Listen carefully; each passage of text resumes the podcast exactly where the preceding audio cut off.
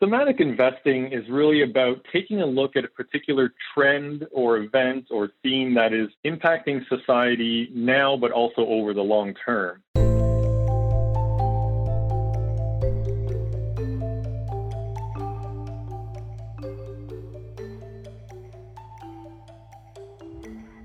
Welcome to Deep Dive, a special episode of the BMO ETFs podcast. In these episodes, we put BMO GAM's investment strategies under the microscope so you can see how they work for your clients and your practice. In this episode, portfolio manager Chris McHaney and host Danielle Nezel put a spotlight on megatrends and BMO's new innovation ETFs. They explain the rise of technological disruption as a central theme across sectors and why investors should not ignore the long term potential for exponential growth. Before we hear from our experts, please remember to subscribe to this podcast and bookmark BMOETFs.ca in your browser. Welcome back to the BMO ETFs Deep Dive podcast. I'm your host, Danielle Nezel, product manager with BMO ETFs.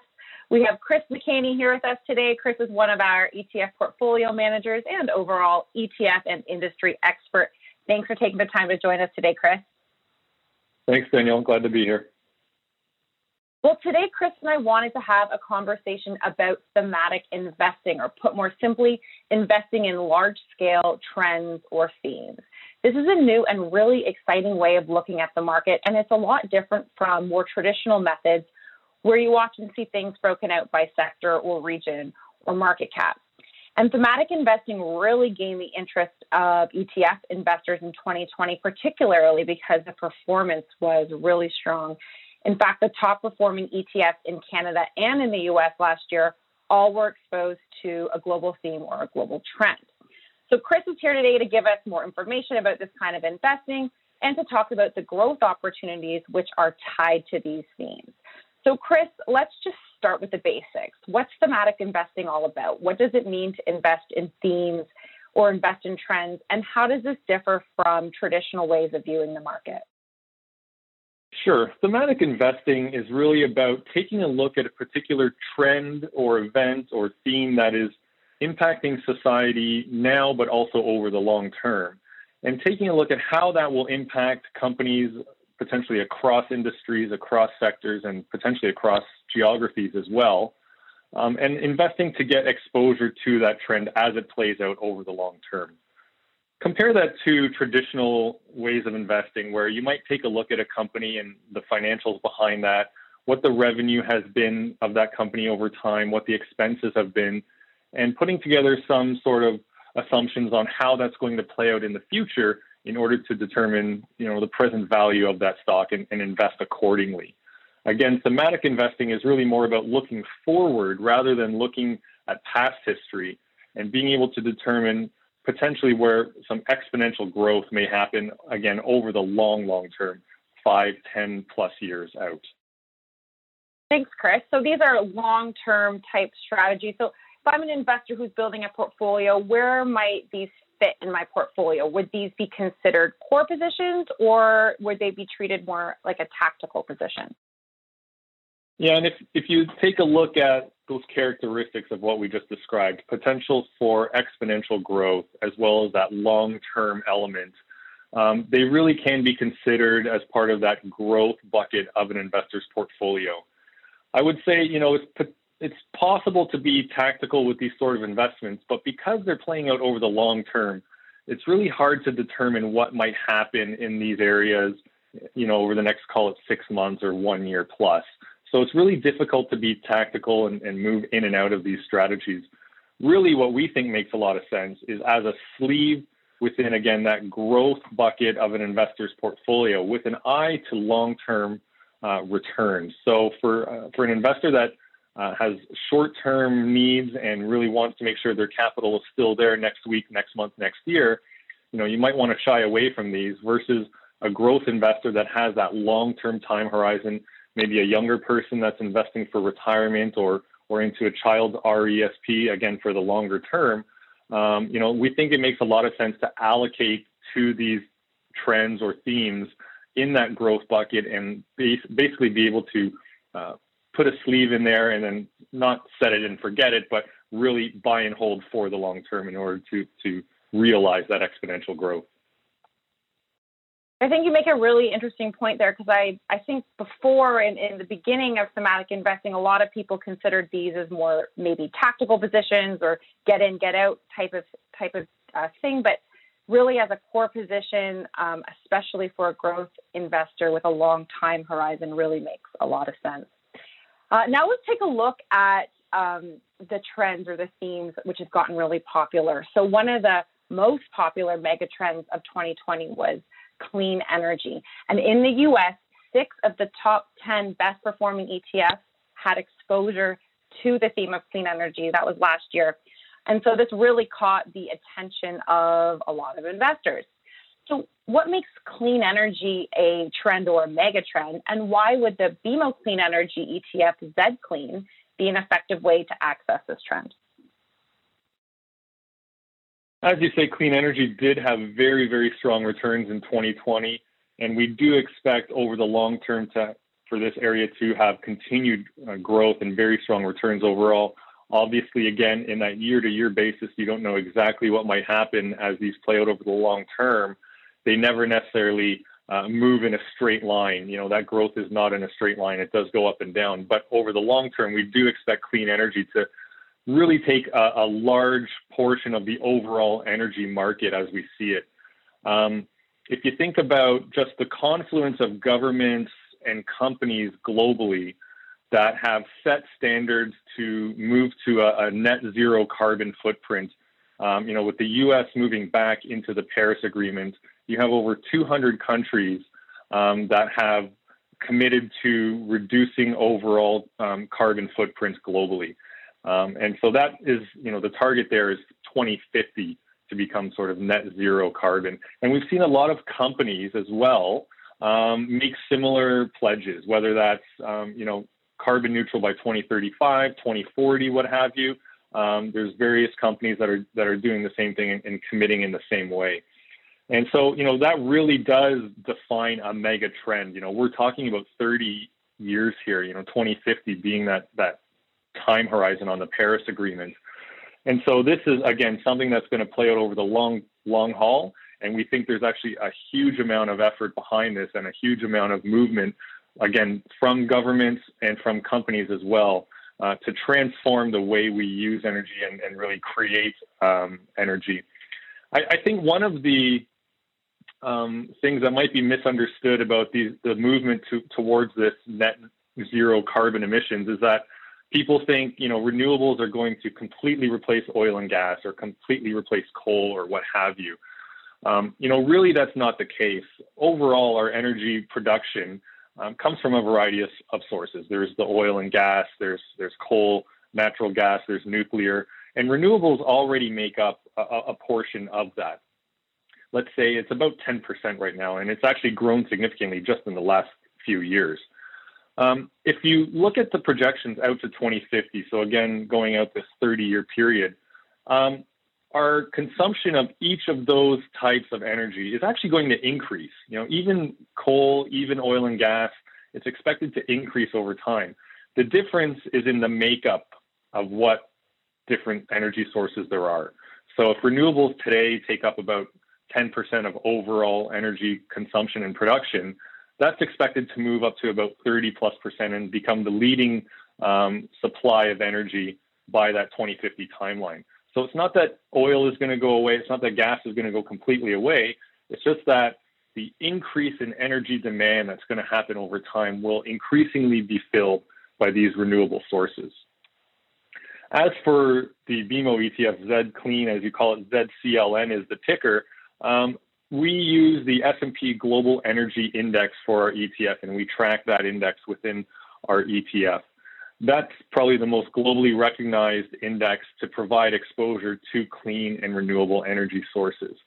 Um, and so that's really a global um, exposure. So you're getting companies listed in the US, listed in Canada, and listed from elsewhere around the world. And we think that's really the best way to play it um, as these companies that are involved in clean and renewable sources really can be found anywhere. And the companies you'll find in there are come from different sectors, such as utilities. They might come from the information technology sector, because this uh, index provides exposures to companies that either um, create that renewable energy or produce the equipment and technology around it. So think of fuel cells and things like that, the technology companies that help develop and build the, the, the products that go to creating and consuming the renewable energy sources. And so that's the, the, the, index that we follow in our fund. And we think, again, the most globally recognized index uh, within the clean energy space is a great way to provide that exposure to Canadian investors. You are listening to Deep Dive, a special edition of the BMO ETFs podcast. If you're looking for timely trade ideas to navigate the current market, we encourage you to tune in each Thursday for our weekly Views from the Desk episodes. You'll hear razor sharp insights, commentary, and ETF strategies from our portfolio managers, as well as questions submitted directly from our audience of Canadian financial advisors. So innovations are another popular mega trend that we saw come out of 2020. And innovative platforms, these are things like fintech, genomics, next generation internet, uh, and autonomous technology. Um, these have all kind of risen as the leading innovation themes. Uh, BMO recently launched a suite of innovation ETFs to capture these trends. So, Chris, what's really exciting and different about these ETFs, and why should growth investors in particular give these ETFs a look? These innovation ETFs that you're speaking about really are a result of the intersection of advances in technology um, intersecting with other sectors and, and, other industries. So, for example, how um, how advances in technology have impacted the financial industry and the financial services industry. We call that fintech um, you know, really through the pandemic, a lot of behavior that was projected to happen over the next several years, potentially several decades, really accelerated as we had to reduce the amount of contact we had between companies, the way we buy things, the way we interact with companies. We needed to add this extra layer into it. And so the way we buy goods and services, the way we interact with companies and service providers that we deal with has changed already. And in fact, the way um, investors and consumers interact with their financial services provider has really started to change as a result of that as well. And so we think that this is a trend that really is generational. Um, if you look at younger uh, people, the way they interact and the way they spend their money right now, the way they act as consumers, uh, really is quite different than what an older generation might be doing. And so as they grow up and become, you know, the main consumers of society, um, their interactions with companies are going to be dictated by the technology that they use. And so we think that's a very, very powerful way um, for growth investors to gain access to this growth as really almost a new industry and you can look at it across uh, these various industries that, that we've talked about and that, that you mentioned there. Genomics, for example, as well. Um, you know, just one example there is that, you know, multi-cancer screening, for example, the cost of that has come down significantly because of advances in technology. You know, just five years ago, uh, the cost for multi-cancer screening was about $30,000. Today it's about $1,500 and in five years from now, it's only expected to be about $250. So just the access to get, um, you know, this multi-cancer screening is going to have a profound impact on, you know, the health of society and of, of people, obviously. And that's really just one area um, within the genomics realm that technology is reducing costs for, for a lot of these things and thereby making it much broadly, uh, much more broader in acceptance and in terms of um, being able to access these sort of testing and different um, uh, strategies for, for, for dealing with, uh, with health in general. Um, also looking at the on the autonomous side of things. So, you know, one one thing that people can really get their head around that's been in the news a lot is autonomous driving, for example. You know, there's really a lot of industrial applications for autonomous, you know, robotics that build industrial products. But you know, again, for for end investors and consumers, I think that autom- uh, uh, autonomous driving is really what people have heard about in the in the in the media and what they think is going to be coming in the near future as car companies push this sort of technology onto consumers and onto um, the broader public. Um, looking at the ride hailing business, so the Ubers and the Lyfts of the world. It's interesting that when Uber launched their, their business, um, you know, they told investors pretty much up front that the only way it would become a, a uh, cash generative business and a positive uh, income business is if they were able to have autonomous drivers or obviously no drivers, robotic drivers, um, because that's one of the biggest costs that they have is obviously people's time to drive other people around. And so the move towards autonomous ride hailing um, in some cases is expected to be a trillion dollar company in about 10 years or a trillion dollar industry um, in about 10 years time. So not really that far away.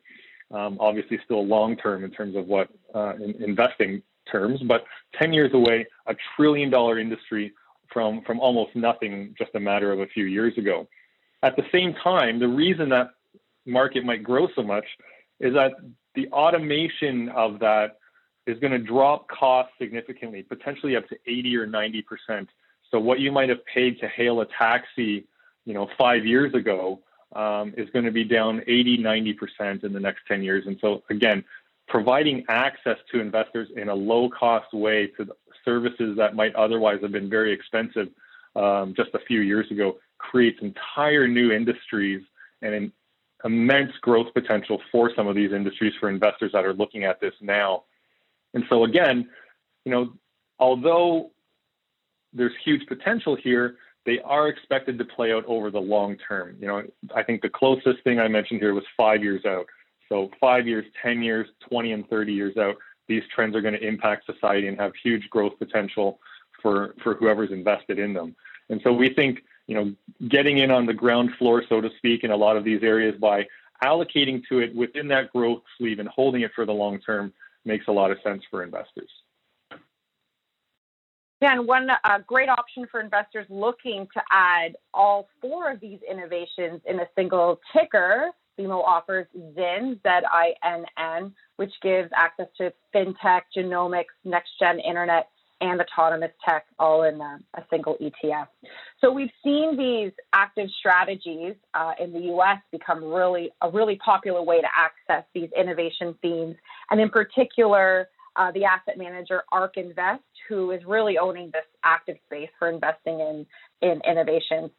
Um, and actually, what I mentioned earlier about the top 10 performing ETFs in the US last year, well, three of those were ETFs managed by ARK Invest.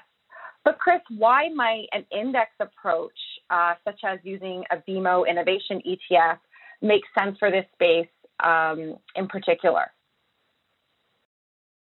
Well, we've talked about how these are going to be long term investments for growth potential for investors. And really, the best way to capture that is to again allocate a slice of your growth portfolio to these and buy and hold for the long term. And so, using an index approach, we think makes a lot of sense in order to create a portfolio that is somewhat risk controlled, that's not going to dominate the overall volatility of an investor's portfolio, because it is something that we think investors should just slot in there and then again hold for the long term. You know, using ARK as the example, first of all, um, I might mention that the MSCI innovation indices um, that we do track with our ETFs were developed by MSCI in collaboration with ARK. So using ARK to identify what these themes are, you know, you mentioned them, the fintech, the genomics, um, and the others, using ARK to determine what these long-term trends are going to be, how to define what those trends are and which companies have exposure to them, and then using MSCI's capabilities around that index and portfolio construction, that risk control, we think helps investors invest in this in a responsible way, again, without blowing up the overall volatility um, of their overall portfolio just by getting a piece of this um, this this growth uh, potential that, that we're seeing here. Um, you know, even ARK themselves have said that when when they see a bit more risk in the market after markets have gone up a lot, um, ARK will increase the number of the holdings they have as a risk control measure um, in anticipation that there might be a down leg. And so we think that inde- that's really a nod to the index approach that we're using, a broad-based index, creating a broad-based portfolio to track that index really reduces the overall risk um, associated with these growth investments because again, The growth doesn't happen in a straight line. There will be volatility along the way, um, but it is a long term potential here. And so, using that index based approach that's been developed by MSCI over, over decades, really, and their expertise, not just in US equities, but building global equity portfolios, um, we think makes a lot of sense for investors to allocate to these on a strategic basis, again, with the idea of holding that for the long term and capturing that growth potential. Yeah, I think that diversification is such an important point to highlight when using an index approach because it really reduces that risk while uh, still providing that ability to really capture and hone in on that trend. Uh, this has been really interesting stuff. Thanks, Chris, so much for this fabulous introduction into thematic investing. Absolutely. Glad to do it. Thanks for having me. Investors have a lot of great options out there if they want to add a trend or a theme to their portfolio. There's clean energy, fintech, genomics, autonomous technology, next generation internet. If any of these themes interest you and you really want to read more about them, I promise you this is really interesting stuff to read about. Check out our BMO ETF Megatrends website. That's bmogam.com slash megatrends. Uh, we have insight reports, investment cases for all the themes and trends and innovations that we discussed today. Uh, so you should definitely give that a look. And that's all for us uh, from us today. Thanks for tuning in. Thank you to Chris McHaney, ETF specialist and portfolio manager, and Daniel Nezel, BMO product specialist at BMO Global Asset Management, for joining us on Deep Dive. If you enjoyed this podcast, we encourage you to tune in to our weekly Views from the Desk episodes, available each Thursday morning in this same podcast series. And for all things ETFs, you can visit the Canadian ETF dashboard at bmoetfs.ca. That's bmoetfs.ca. The viewpoints expressed by the portfolio manager represent their assessment of the markets at the time of publication. Those views are subject to change without notice at any time without any kind of notice. The information contained herein is not and should not be construed as investment, tax, or legal advice to any party. Investment should be evaluated relative to the individual's investment objectives, and professional advice should be obtained with respect to any circumstance. Any statements that necessarily depend on future events may be a forward looking statement. Forward looking statements are not guarantees of performance.